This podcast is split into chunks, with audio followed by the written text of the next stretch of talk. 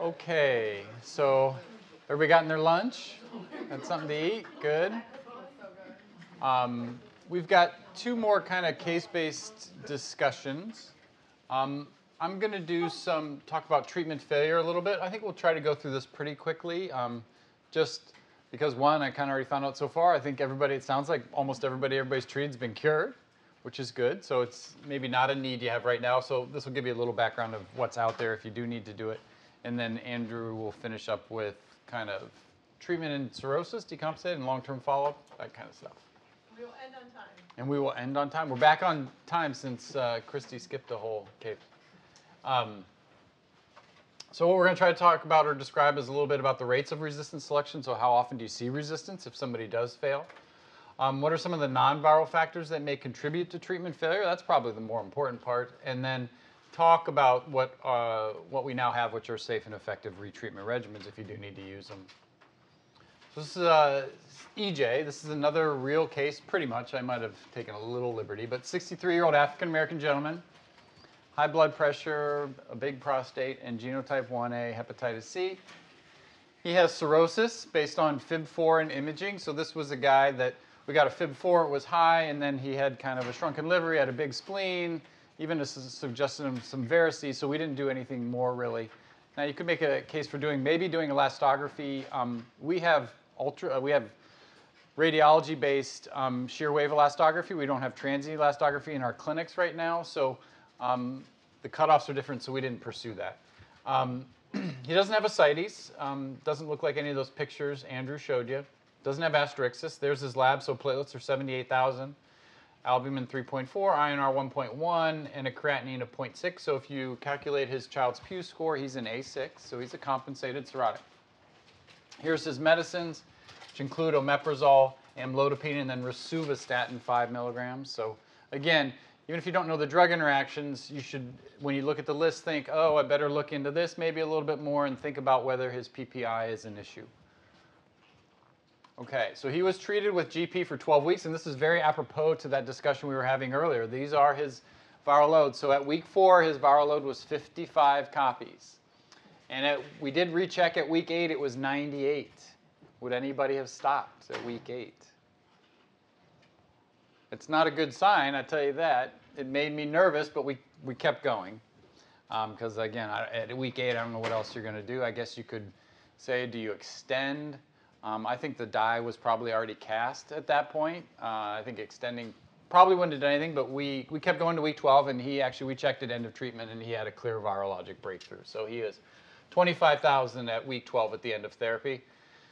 He said he was adherent. He said maybe missed two to three doses. His pharmacy refills were on time. That's usually about what we can do, really, to try to assess adherence. Um, and then we rechecked four weeks later, and now he was up to 400,000. So, you decide, before you decide to retreat him, would you do any additional testing? Anybody want to do NS5A or NS5, NS3 resistance testing? NS53, that should be NS3, my fault. Do you want to do both? Test for resistance in both? No, I'm not going to do resistance testing. I'm just going to retreat him. Or would you refer out for a second opinion? Go ahead and vote. Me get my Arnold Palmer while I'm standing here. What's that? Sorry? Sorry, he was genotype 1A. And unfortunately still is. Two, or did we, oh, there's a few more popping in. Okay. Well, let's, should we see what we're dealing with? Okay. Whoa, a big comeback for NS5A resistance testing. Okay, so a third one to test for NS5A, few for both, and looks like the other leading vote was retreat without it. Okay. So if you have somebody that fails, I think there's a lot of different things that kind of go through your mind and you think about. Um, for retreatment, it is important to know what they were treated with in the past because there is an option to use, as we'll talk about, to potentially use um, glecaprevir pibrentasvir as well uh, alone to retreat if they've had exposure to a limited number of hepatitis C drug classes, and we'll talk about that. I also just try to kind of look at what they got before and, and say, was there a problem with what they got before? Was it not really what would be recommended? Were they undertreated? Did they not get the duration they should have? Something like that. Then you look at your patient. Our patient was kind of set up for failure. He was a cirrhotic African American gentleman, um, so that's going to make him a little harder to treat. The other reason I'm looking at that is there may, there may be some instances where you're going to use ribavirin, so uh, just kind of thinking ahead, is this a patient I can use ribavirin in if I want to? What went wrong? Drug interactions. We can talk a little bit about that with our guy. And then does resistance play any role? So this was the HCV Target is a, a network of kind of real world um, treatment. It's mostly at academic centers by a lot of pretty experienced um, treaters, but they looked at the, in their population, overall they had about a 6% failure rate in the patients they were following in Target. And these were the groups that it came down. And there's no surprises here, but just to reiterate, they were more likely to be cirrhotic patients. They were more likely to be men. Um, and they were more likely to be genotype 1A. And then within cirrhosis, if they were decompensated, obviously, they were more likely to have decompensated cirrhosis. So what about resistance? Um, if you come from an HIV background, we still worry about resistance some. It dictates to a large extent what regimens we might pick. Um, very different, really, in hepatitis C. So you see hepatitis C resistance-associated substitutions even without prior exposure to drug. Um, you will find them. Um, they impact treatment responses in very specific situations. We've talked about a few of those key ones, the big one being with Elbasvir grazoprevir in a genotype 1A patient. There you do baseline resistance testing. That's really the only clear indication. And then we've talked about some softer indications in genotype 3 if they're treatment experienced or cirrhotic and you're going to use soft the guidelines would also suggest. Um, but resistance is not absolute. What I mean by that is you may have resistance to an NS5A inhibitor. It's very likely you're still going to use an NS5A inhibitor. You may change how you use it a little bit, but you're still going to use those medications. So it should not be a case where, oh, I have resistance to that drug class, I can't use it. You absolutely can and probably will. Um, and I think it's the patient more than the virus or the resistance that makes the impact, right? So again, cirrhosis comes up again and again as being one of the factors that probably makes you a little more likely to have a treatment failure, though again, the vast majority still respond. And really, new regimens really have obviated the need for most or all resistance testing, especially when you're talking about in a, in a DAA failure setting in particular. So this is our patient. We did do resistance testing. I'm an ID doc after all. I mean, what else am I going to do? I can't scope anybody, so I got to do something. So, yeah, it wasn't. It, Was that what you would have done? Yeah, yeah. Um, so we did resistance testing for both. So in NS3 in the protease, he had this mutation A156T. He had a mixture, but that actually does cause high-level resistance. I put in here, at least in the test tube, if you kind of test, causes high-level resistance to both voxilaprevir and glecaprevir. Here's the printout you actually get. And the reason it says resistance possible, well, there was a change several years ago from a big red block that said resistance to this nomenclature to reflect the fact that you very well may still use these drugs as part of your treatment regimen. And you didn't, didn't want to give um, providers the idea that, no, this is off the table even though you have resistance. And then in NS5A, he had this combination of Q30E plus a, plus a Y93S. It's kind of a, a little funky. It, it, causes some intermediate resistance to velpatasvir. Each, each of these alone, if they're there in combination, it, I couldn't even find any in vitro data. Presumably it causes more resistance when they're combined. Um, and here's what the interpretation from the, the vendor spits out. Um, I don't know, take that for what it's worth. I don't think, it, again, as we'll talk doesn't mean much in terms of when you're really retreating this patient. So I already showed you this. Um, I won't belabor that. So how often do you actually see resistance? Our patient had it when he failed. Um, so it varies by a number of things. This is a study of SOF ledipasvir patients. And so the longer you got exposed to the drug, if you did fail, the more likely you were to have resistance. Kind of intuitive, I think.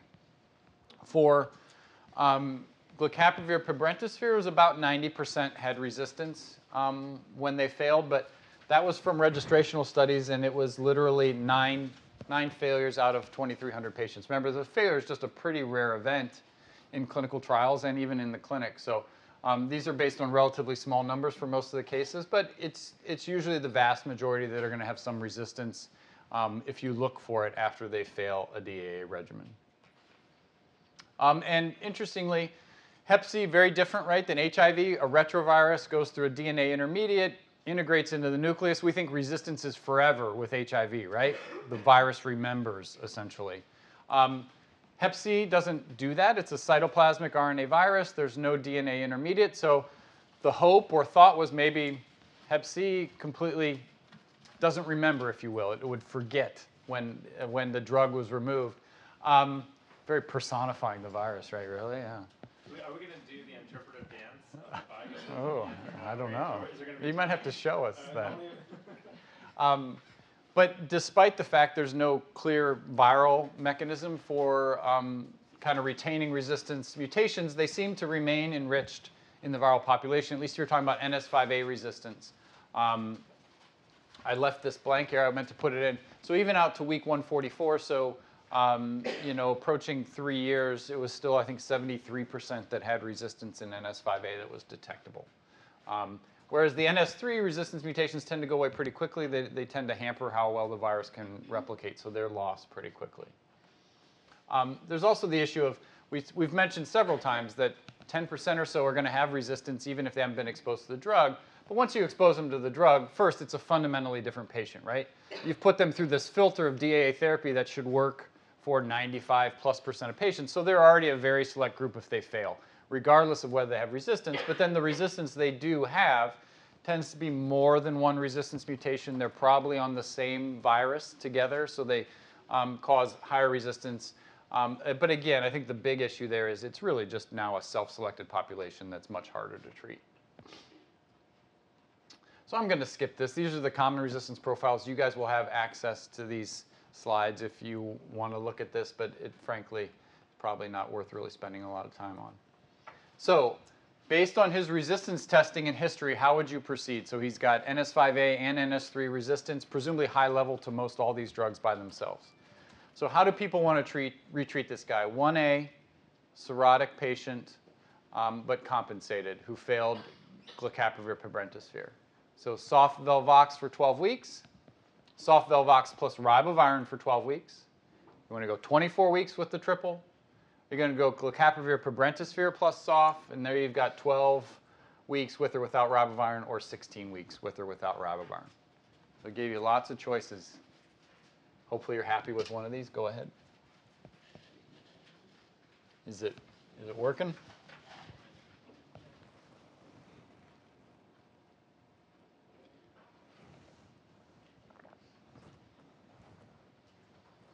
Well, it's okay.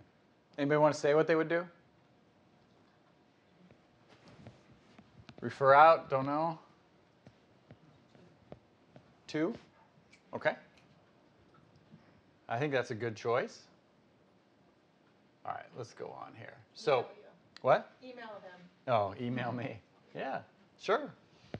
Um, so this is just to make the point there's lots of cross resistance, particularly in the NS5A inhibitors, but um, the most recent additions, velpatasvir is a little bit better. You see more green here, but things like our patient genotype 1A, he's got a Y93S, but you probably still have significant resistance to velpatasvir. And then pibrentasvir clearly is the most active against all the different resistant variants. And actually, any of the single position variants really don't cause any loss of activity. But when you start piling up multiples, um, I skipped over that slide, but if you get multiple mutations, you even start to lose activity of pibrentasvir in vitro. So I showed you this before. This is just a reminder for the data. So our patient's a 1A. He's NS5A experienced. He's cirrhotic. And so if we put him into this, um, you're down here, you know, somewhere around 93%, and that was essentially the same percentage it was in the 1A subtype as well, um, about 93 or maybe even 94%. Um, but all the failures that we're seeing were cirrhotics in um, Polaris. Most of them were genotype 3. I think four of the six were genotype 3. But so it's slightly lower there. Um, we won't worry about the non-NS5A exposed. So that's what we're talking about. We're in the range now. We predicted maybe around 93% or so. But remember, there were no genotype 1 GP failures that were retreated here, whether that makes a difference. Um, so when they looked in this study to see, does resistance matter in how the patients did, there's, there's no impact of resistance, and as I put here, any way you slice it. So these were the patients with resistance, 98% with retreatment at 12 weeks, and it was 98% if they didn't have any resistance. And specifically in genotype 1A, this is by level of resistance. So was it no NS5A, medium level, or high level resistance? I mean, it's one patient failure we're talking about, and um, really no meaningful difference, even if they have high level NS5A resistance when you go in to use this triple drug therapy. Um, so again, retreat using GP um, is an option if you have a patient that failed DA therapy that only had one of the two mechanisms of action in the regimen they used before that are in GP, meaning they got a protease inhibitor with something else but not an NS5A, or they got an NS5A like SOF ledipasvir, so an NS5A plus an NS5B. If they failed that, you could retreat them with GP, and this was the study that led to that. So you can see overall with 12 or 16 weeks, it was 80, 90% or 92%. But this is the population that just had a PI before, 100%. And then if they just had NS5A inhibitor, here um, was 16 weeks in the second part. This is based on resistance testing or exposure, was about 94, 95%. And so based on this, if they're just protease inhibitor experienced but never had an NS5A, you could use GP for 12 weeks to retreat. And if they're NS5A inhibitor experienced, you could retreat with 16 weeks of just the same of, of GP. It wouldn't be the same because they could not have had GP before. Um, the last study, so this was a, a, dedicated study to repeating, retreating Mavyret failure, GP failures, um, that looked at 12 versus 16 weeks. Everybody got ribavirin. Um, the only two patients in the 12-week arm didn't have cirrhosis, didn't have genotype 3, and they had not been treated with direct-acting antivirals before their initial treatment with GP that they failed, if that makes sense. So it was a very select group. Almost everybody you can see got 16 weeks plus ribavirin. This is just the specifics of the patient population. Not a lot of cirrhosis, um, seven patients. Almost everybody had resistance um, to one or the other uh, of the NS3 or NS5A inhibitors. Um, and this was the overall response rate. Um, 90, 96% overall, including 95% in those that got 16 weeks. And the genotype 3s were all cured on retreatment. There was one failure, and it was a genotype 1A patient, this patient right here. Um, and this was a patient that was highly experienced before they got even got their first therapy with GP. So it seems to work pretty well, but very small numbers of patients. So um, I'll just tell you, I forgot to put this slide in. So this was a real, so we retreated our patient. We actually asked, since he had failed GP and there was no data, I asked first for GP plus SOF and ribavirin for 16 weeks, and our insurance said no, you can't have that. Um, so then we got SOF Velvox approved, and I elected to add ribavirin, I think as you voted for, um, because he was genotype 1A and cirrhotic and African American and had had GP, and I didn't know what else to do, so I figured I'd give him everything. And so um, he was 20 copies at week four, and then we just rechecked it. Two weeks later, week six, he was undetectable, and he's just going to be finishing up therapy. So we'll see. Fingers crossed. 12 weeks of the triple plus ribavirin, yep. But then, just for a quick question. Yeah. for Clarification. Did you get, what was the rationale for testing him for resistance? Um, was this because there was a breakthrough on therapy, which honestly I've not seen in any of my patients? I've had relapses. Yeah. Where they've been fully suppressed and then. But was that the trigger? Was he part of a clinical study or was this just your gut instinct that this was bothersome to you with this patient? Yeah, I mean, even maybe not even that, sort of just curiosity almost more. I wanted to know what he had. Um, I can't tell you that it was going to change how I treated him, even going in. Uh, you know, I guess if he would have had, well, if he would have had no resistance, I would have been, oh God. But he was a breakthrough. So you're alluding to, you know, if you have a relapse and there's some question whether they could have been reinfected as opposed to relapse, in other words, got a new infection, there, I think resistance testing is probably the easiest way in a general clinic to try to get at that answer if they're the same genotype. But for our guy, it was clear it was his same virus. So it was more just curiosity. I suppose if he had less concerning resistance, I might have right off the bat gone for SOF Velvox or felt more comfortable with it. And I, I think part of the reason I asked the question is also to illustrate the, uh, uh, Dr. Wyles is one of the leading experts in this area, and this is still a complicated airway suspended resistance, but it means to always apply it. So when you have patients who give uncertainty, I think what Christy, uh, joked about, you know, as response about emailing, and as, Yeah. uh, David, I wasn't uh, joking. This is not a This is a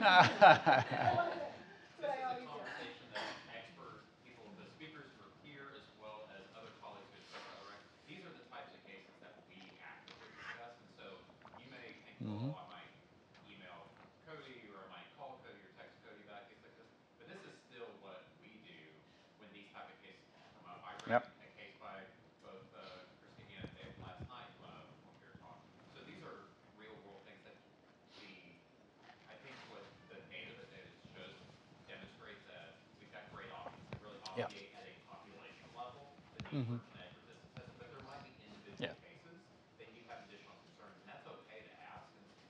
collaborate.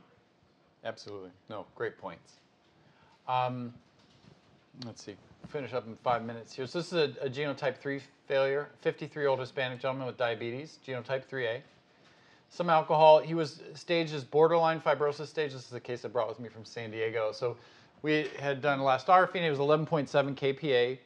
Um, so that's kind of very borderline. You know, the cutoffs that Andrew gave us were 12.5. Um, platelets 152, albumin you can see here. He did not have RAS testing done before treatment. So this is a case where, you know, you're, you're splitting hairs here because if you would have said he's cirrhotic, you know, the guidelines would suggest considering getting resistance testing first. But he did not have it, and he got 12 weeks of softball and failed. Um, he was less than 15 detected at week four, um, was zero at week six undetectable, and then at SVR 12 time point, 187,000. So how would you proceed? Would you do RAS testing now and restage and then decide? GP for 16 weeks, SOF Velvox 12, SOF Velvox plus ribavirin 12, SOF GP, Riba 16, or SOF Vel plus Riba 24.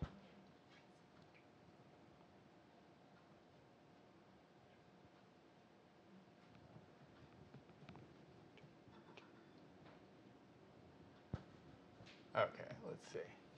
So SOF Velvox plus Riba for 12 is half, a little over half now. Okay, good. Let's see.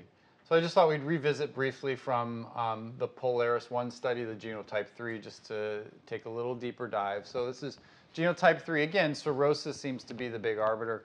I think for this guy, you'd consider him cirrhotic. Um, probably should have the first time. Um, so he's you know a little lower, 93% there. And then based by, solely by resistance, not by grouping them by whether they have cirrhosis or not, but why, whether they have resistance, NS5A resistance, 97 versus 93% with resistance. Um, and most commonly, the, the ones that failed here, the three that failed had either dual or had the Y93.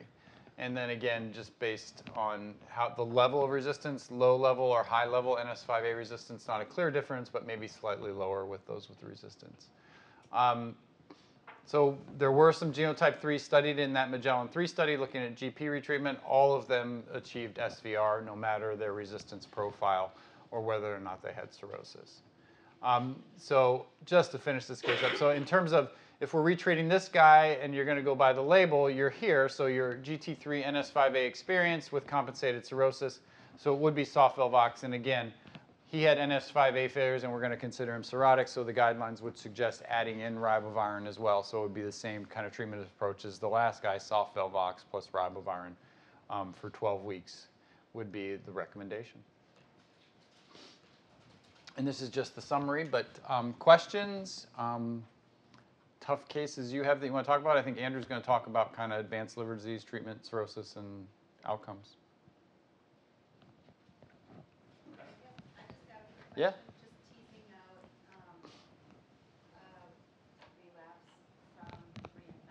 Yes. um, a relatively early SVR Mm-hmm. Mm-hmm. Any tips on that? Oh, well. Yeah, so I think one, you know, actually in our practice, we've kind of gone away from getting SVR4s because that was one way. I mean, if they relapse very early, I mean, obviously you could get reinfected early as well, but it seems more likely it's a relapse. Uh, if you have a genotype switch, it's easy. Um, but if it's 1A before and it's 1A now and you're checking, you know, three months or four months after they were treated and you document SVR12, I think it's hard to know. Um, you could do resistance testing if they didn't have resistance and they got an NS5A inhibitor before. Probably could assume they're reinfections? Yeah, someone who has and um, is uh, not known uh, risk of reinfection. Yeah. Oh, did just period. Um, our general approach has been one more sometime within kind of six months to a year after that SVR 12. Um, although even that now we're starting to do less and less just as we've treat so many people and we know the data, I mean, SVR 12, if they don't get reinfected, it's like 0.1% rate of late relapse. I mean, it's super low. So I don't think from a, a global public health standpoint, you can make the case that that's necessary. Yeah, there was a really good paper where they recently looked at those people who were, you know, detectable after the twice. And, um, were they late relapses or were they reinfections? Most of them are reinfections. Most were reinfections. Yeah. And then some of them are just that thing I, we talked about with the viral load being wrong, like detected or something, and it's not really, like, if they're really low levels, I would even wonder if it's just a contamination issue or something. So, um, but I use the genome, I use, I do, uh, resistance testing for people who I'm not sure based on timing and risk, whether it's a reinfection or, uh, or a relapse. Because I think if they are relapse, they should have an S5A resistance and. But usually you can tell based on timing and talking to patients, usually. And this might be Captain Obvious, but it, it matters for the second time around because you're going to count the patient as treatment experience versus if it's a reinfection, you're treating, they're going back into that treatment night. So you could say, well, why does it matter they have it again? But that would actually change the regimens and some of the times because you would use different things if they were treatment experienced.